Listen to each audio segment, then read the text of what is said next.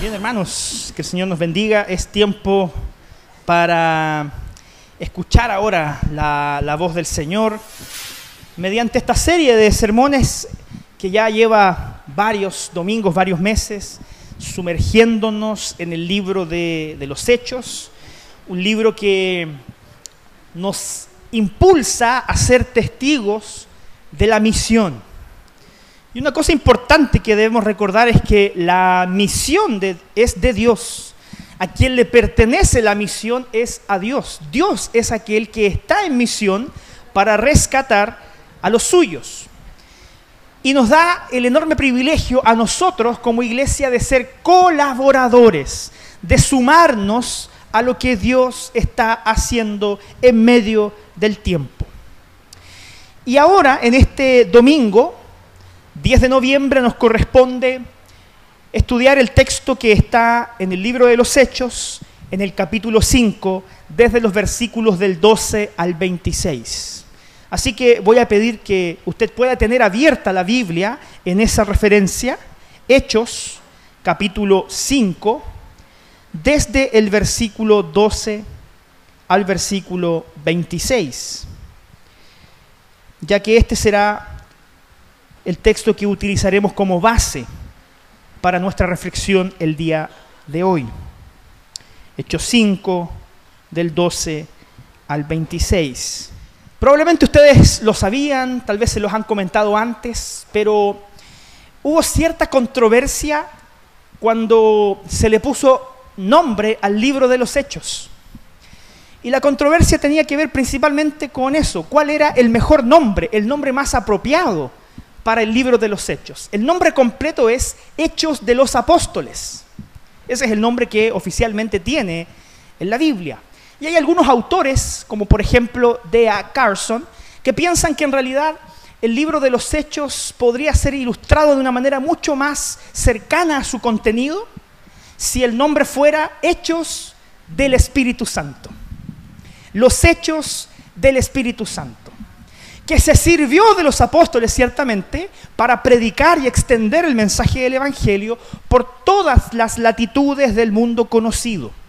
Sin embargo, quien estaba por detrás de la acción del Espíritu, de, de los apóstoles era el Espíritu Santo. Él era el motor de la misión. Él era aquel que convocaba, que llamaba, que capacitaba a los apóstoles para que con poder y de nuevo predicaran el mensaje del Evangelio. Por lo tanto, nunca olvidemos que el protagonista principal del libro de los Hechos no son necesariamente los apóstoles, aun cuando ellos tienen un rol importante. El protagonista principal de este texto que estamos leyendo siempre es el Espíritu Santo.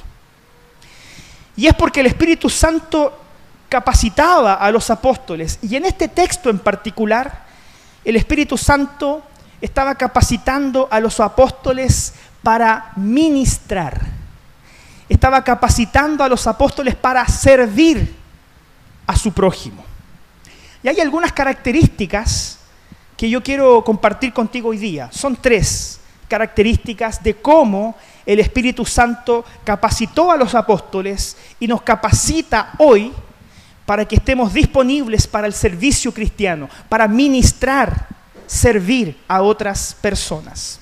Mire lo que dice este texto ahí en Hechos 5 a partir del verso 12. Por medio de los apóstoles ocurrían muchas señales y prodigios entre el pueblo. Y todos los creyentes se reunían de común acuerdo en el pórtico de Salomón. Nadie entre el pueblo se atrevía a juntarse con ellos, aunque los elogiaban. Y seguían aumentando el número de los que creían y aceptaban al Señor. Era tal la multitud de hombres y mujeres que hasta sacaban a los enfermos a las plazas y los ponían en, en colchonetas y camillas para que al pasar Pedro, por lo menos su sombra cayera sobre alguno de ellos. También de los pueblos vecinos a Jerusalén acudían multitudes que llevaban personas enfermas personas atormentadas por espíritus malignos y todas eran sanadas. Esto es lo que está sucediendo. Los apóstoles, los líderes que Jesús eligió, están haciendo de su ministerio algo público. Los apóstoles están sirviendo a las personas en el pórtico de Salomón. ¿Qué era el pórtico de Salomón en Jerusalén? Era una especie de plaza pública altamente concurrida. Piense usted en el lugar más concurrido de Temuco. Y ahí estarían predicando los apóstoles, porque su fe no era necesariamente o meramente una fe privada. Hoy día escuchamos mucho acerca de eso. Escuchamos mucho acerca de una salvación personal y de una fe privada que yo vivo de manera interior o que vivimos de manera comunitaria, pero dentro de cuatro paredes. Si bien la fe y la salvación son personales y privadas, las manifestaciones de esta fe no deben quedar solamente en el ámbito privado. Veamos el ejemplo de los apóstoles. Ellos tenían una fe sincera y verdadera en Jesucristo, pero ellos sabían que su fe no podía quedarse solamente en sus corazones, no podía quedarse solamente en tener buenas relaciones con aquellos que ya eran creyentes. Ellos se ponían de acuerdo y decían, ¿saben qué hermanos? Vayamos hasta allá, hasta el pórtico de Salomón. Ahí está la gente necesitada. Ahí está la gente que necesita conocer de Jesucristo. Ellos concertaban y se reunían, ponían un día, una fecha, ¿cierto? Una hora y se reunían. ¿Para qué? Para que su fe fuera pública. Para que su fe impactara públicamente en la ciudad en la que ellos vivían. Fíjese lo importante que es conocer este concepto hoy en donde vemos muchas manifestaciones de diferentes opiniones, de diferentes colores políticos, de diferentes ideologías, que se toman las calles para ser escuchadas. Yo me pregunto, ¿dónde ha estado la voz de la iglesia? En una sociedad pluralista. Lo decía yo en mi oración. Hoy día tenemos la hermosa oportunidad de predicar el Evangelio sin recibir oposición, como lo vamos a ver más adelante en este texto que ellos sí tenían. Y sin embargo, muchas veces decidimos vivir y compartir nuestra fe de manera privada, de manera a veces comunitaria, pero encerrados. ¿Está mal entonces, pastor, que nos juntemos a adorar al Señor en el templo? No. Pero eso no es todo el cuento.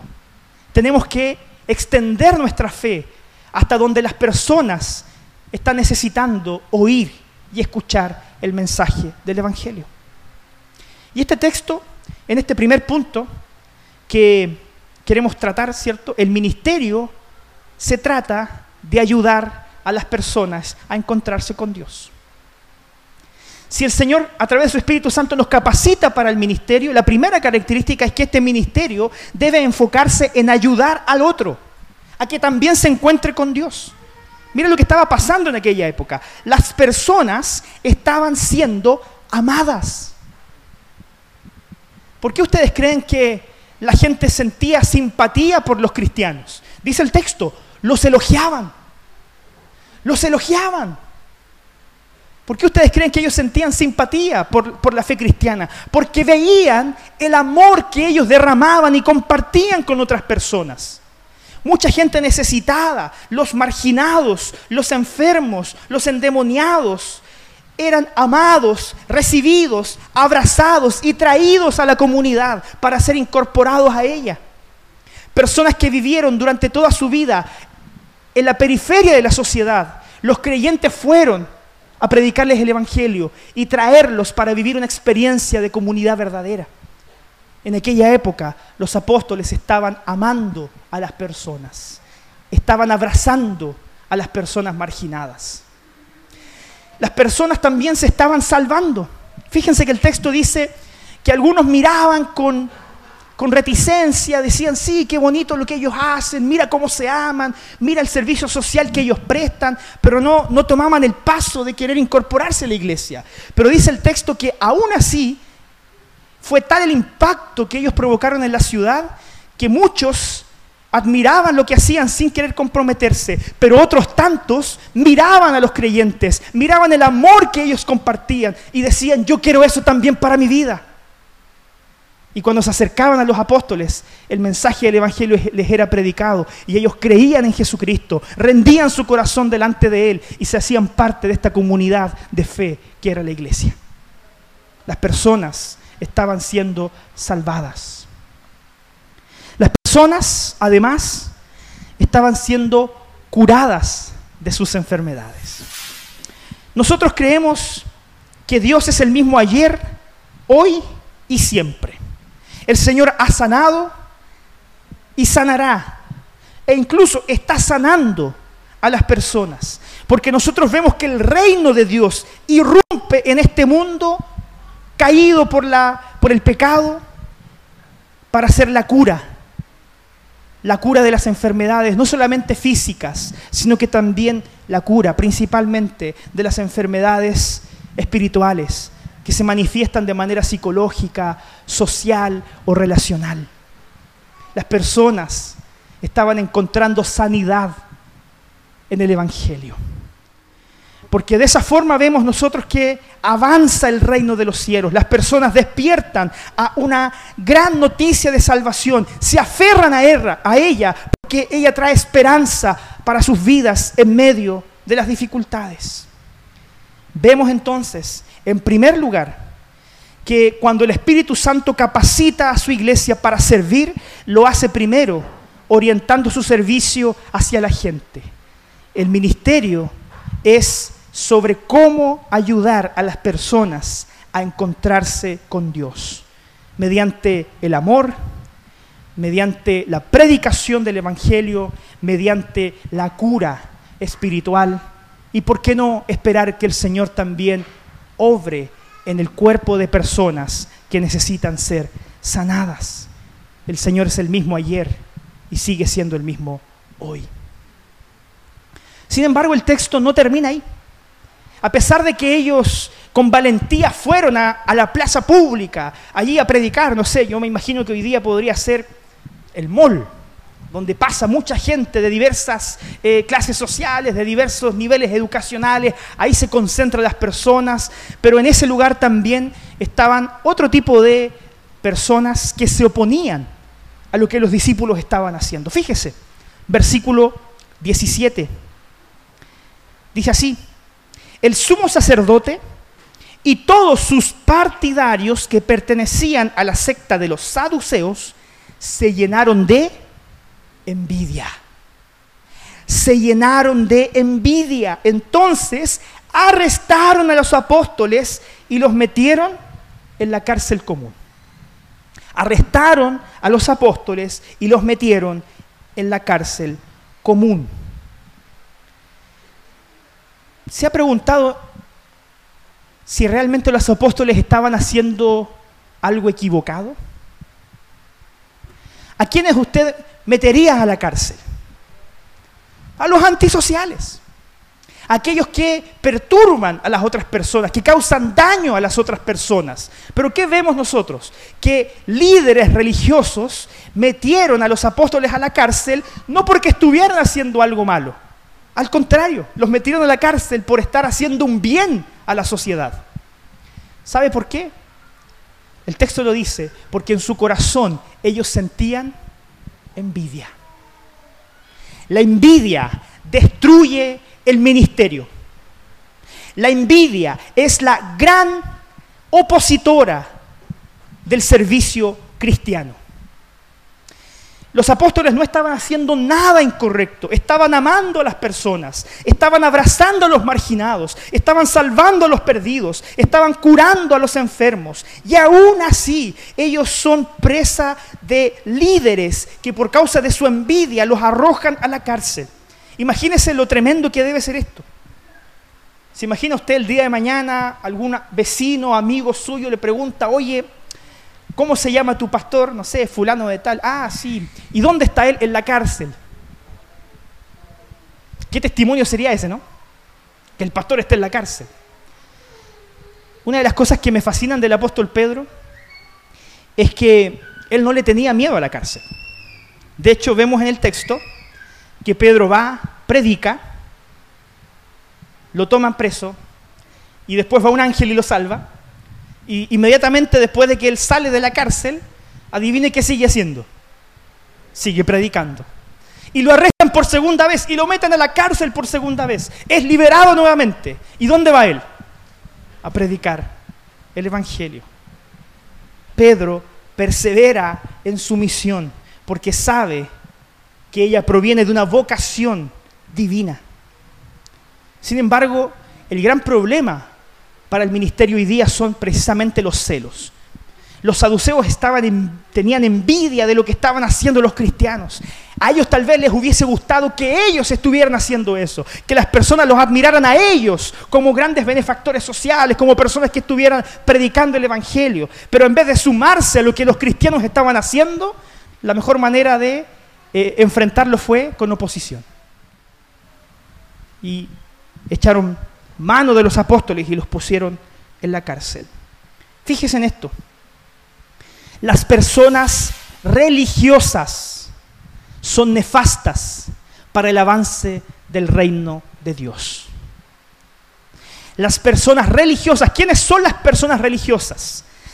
No son aquellas que buscan tener una relación sincera, verdadera, profunda con el Señor mediante su fe. No son aquellas que, como le vimos en el punto primero, aquellas que buscan servir y conectar a los otros con Dios mediante su testimonio. Son aquellas que buscan solamente el reconocimiento para ellos. Las personas religiosas son aquellas que cumplen los mandamientos, no porque quieran agradar a Dios, sino que porque quieren sentirse moralmente superiores a los demás. Quieren hacerse un buen nombre, quieren ser admirados por los demás, quieren ser aplaudidos, quieren que las personas le hagan reverencia cuando pasen. Esos son los religiosos, aquellos que centran su fe en sí mismo y en su beneficio personal, que es todo lo contrario a lo que el texto dice en el primer punto. El creyente debe servir al otro y buscar que el otro se conecte con Dios, no buscar el beneficio personal. Si no, Pedro nunca hubiese vuelto a predicar porque sabía que lo iban a meter a la cárcel nuevamente. Los celos, la envidia en un corazón religioso son nefastos para el avance del reino de los cielos.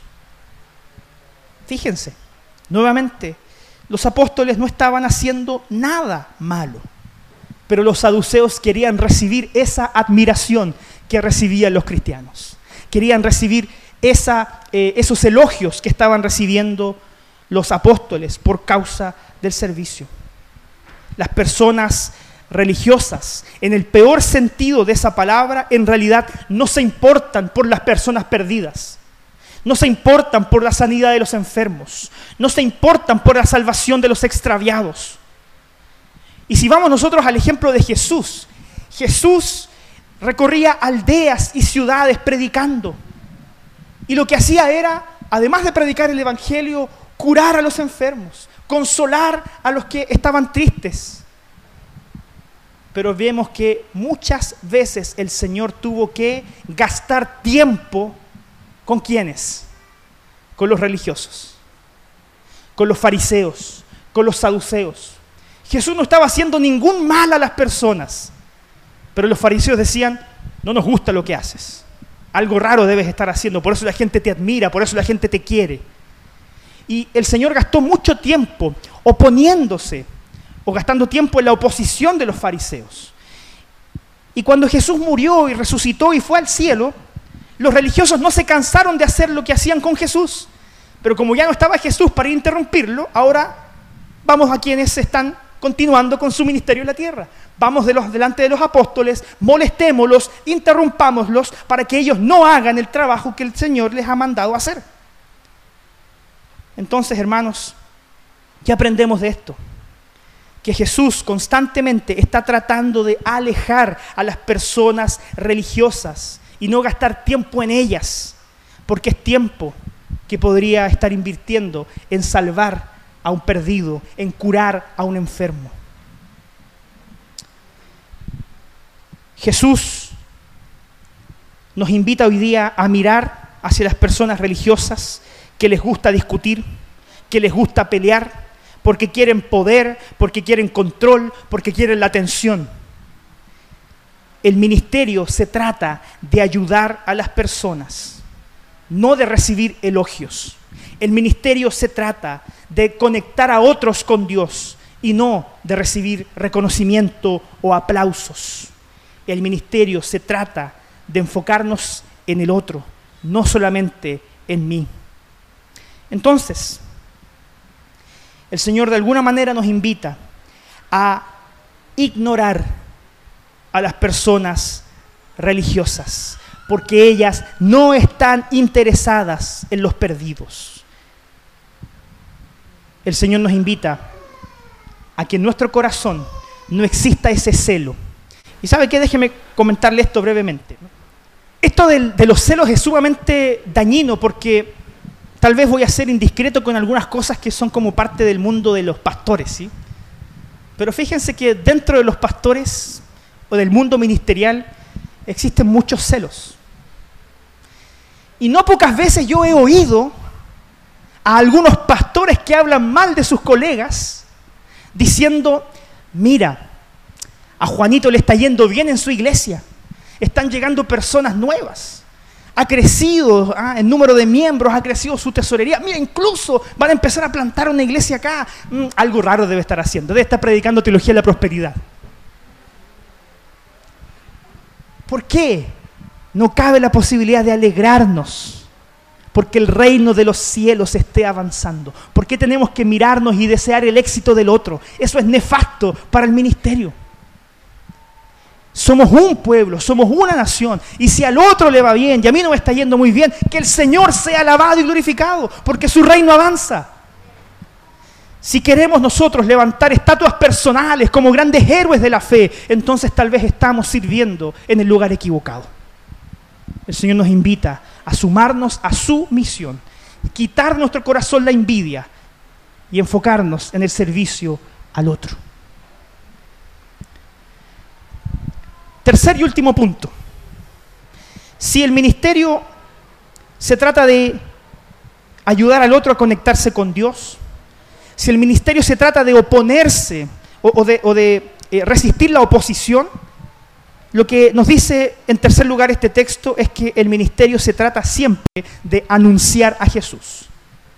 El ministerio se trata siempre de anunciar a Jesús. Mire lo que dice el texto a partir ahora del verso 19. Ellos fueron arrestados, pero en la noche un ángel del Señor abrió la puerta de la cárcel y los sacó. Vaya, les dijo, preséntense en el templo y comuniquen al pueblo todo este mensaje de vida. Conforme a lo que habían oído, al amanecer entraron en el templo y se pusieron a enseñar. Cuando llegaron, el sumo sacerdote y sus partidarios convocaron al consejo, es decir, a la asamblea general de los ancianos de Israel, y mandaron traer de la cárcel a los apóstoles. Pero al llegar los guardias a la cárcel no los encontraron. Así que volvieron con el siguiente informe. Encontramos la cárcel cerrada, con todas las medidas de seguridad y a los guardias firmes a la puerta. Pero cuando abrimos no encontramos a nadie dentro. Al oírlo, el capitán de la guardia del templo y los jefes de los sacerdotes se quedaron perplejos, preguntándose en qué terminaría todo aquello. En esto se presentó alguien que les informó, miren, los hombres que ustedes metieron en la cárcel están en el templo y siguen enseñando al pueblo. Fue entonces el capitán con sus guardias y trajo a los apóstoles sin recurrir a la fuerza, porque temían ser apedreados por la gente.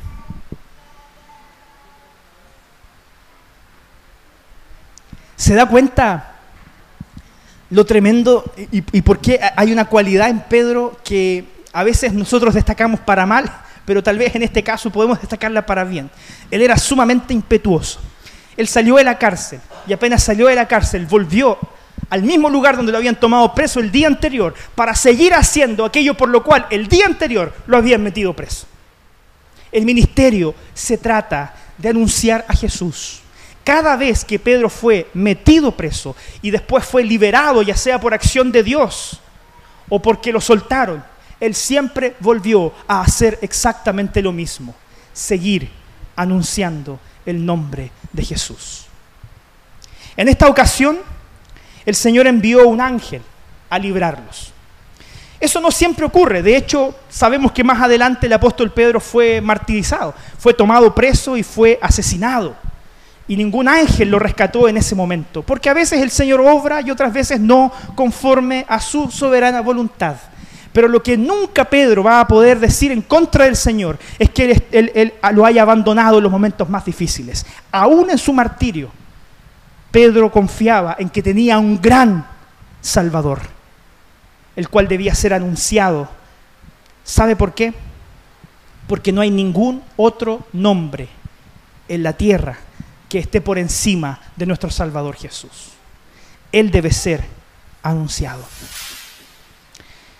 Muchas veces, hermanos, por anunciar a Jesús tenemos que pagar un precio. La salvación es gratuita, lo sabemos. Ella es por gracia, no hay nada que hacer para obtener la salvación, no hay ningún sacrificio que podamos añadir a, los méritos de Cristo para tener lo que Dios te ofrece de manera gratuita, la vida eterna. Sin embargo, muchas veces seguir a Jesús implica ciertos sacrificios. Muchas veces seguir a Jesús nos hace salir de nuestra comodidad y tranquilidad para que las personas sean amadas, salvadas, sanadas y curadas de sus enfermedades. Muchas veces nosotros vamos a tener que salir de nuestra zona de confort. Para amar al otro, muchas veces yo voy a tener que renunciar a mi comodidad, a mi estatus, para cumplir con el ministerio.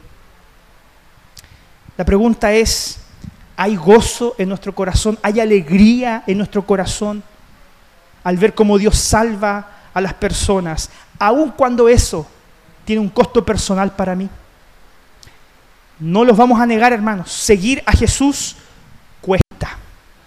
Y si bien Jesús pagó el precio final, es posible que usted deba pagar un pequeño precio para caminar junto con Él y ser testigo de su misión. Probablemente usted tenga que pagar algún precio para que otras personas conozcan, sean salvadas y servidas por el Señor Jesucristo. Pero ¿sabe qué? Lo desafío a que usted me muestre un versículo bíblico en donde se nos diga que el objetivo de nuestra vida es vivir cómodos. No va a encontrar ninguno. Lo desafío que usted me muestre un versículo bíblico en donde la promesa del Señor es que nuestra vida será fácil. No hay ninguno. La comodidad y la facilidad no son el objetivo de los testigos. Jesús recibió una tremenda paliza por ti. A veces a nosotros nos toca recibir una pequeña paliza por causa de Cristo. Cuando recibas tu paliza, o cuando seas juzgado o criticado por seguir a Jesús, ya sea por tus amigos, por tu familia, seas discriminado en tu trabajo o incluso tengas problemas con tu cónyuge, y no estoy diciendo que voy a propiciar que eso pase, pero a veces eso pasa. Paguemos ese pequeño precio de mantener nuestra lealtad hacia Jesús y ser testigos de su misión. Para terminar, si estamos aquí es para ser testigos de Él. Y el Espíritu Santo quiere capacitarte a ti y a mí para que seamos testigos continuamente, para que continuamente digamos, Jesús está vivo y Él perdona tus pecados y Él es la esperanza para tu vida. Esta iglesia debe anunciar con voz profética que Jesús es la esperanza para Chile, que Jesús es aquel que puede traer paz donde no hay paz, puede traer consuelo donde hay angustia, puede traer sanidad donde hay enfermedad. Solo Jesús puede curar un alma enferma. Así que mi desafío para ti hoy día, si tú estás aquí y aún no conoces a Jesús, aún no te encuentras de manera personal con Él, Él te está dando una oportunidad. Él hoy día está abriendo sus brazos y te dice, yo te amo. Arrepiéntete de tus pecados. Ven a mí para que descubras lo que es vivir de manera verdadera. El Señor nos hace a todos nosotros esa invitación. No estamos aquí para predicar una mera religión. Estamos aquí para invitarte a que vengas a Jesús. Queremos que te alejes del pecado y que confíes en Jesús como tu Señor y Salvador. De la misma forma en que grandes multitudes en el libro de los Hechos lo hicieron corrieron a los brazos de Jesús y en Él encontraron vida y salvación. Y por último, qué alegría, qué gran honor, qué privilegio es ser considerado digno de padecer afrenta por causa de Jesucristo. Si tengo que pagar un precio, lo voy a pagar con alegría, porque tengo un Salvador más grande. Si tienes que pagar un precio, hazlo en el nombre de Jesús. Vivirás tu vida siempre por alguna razón o propósito. Que esa razón no sea tu éxito profesional o tu desarrollo personal. Que ese propósito sea el nombre de Jesús y la gloria de nuestro Dios. Porque esa vida es la que vale la pena ser vivida. Que el Señor te bendiga.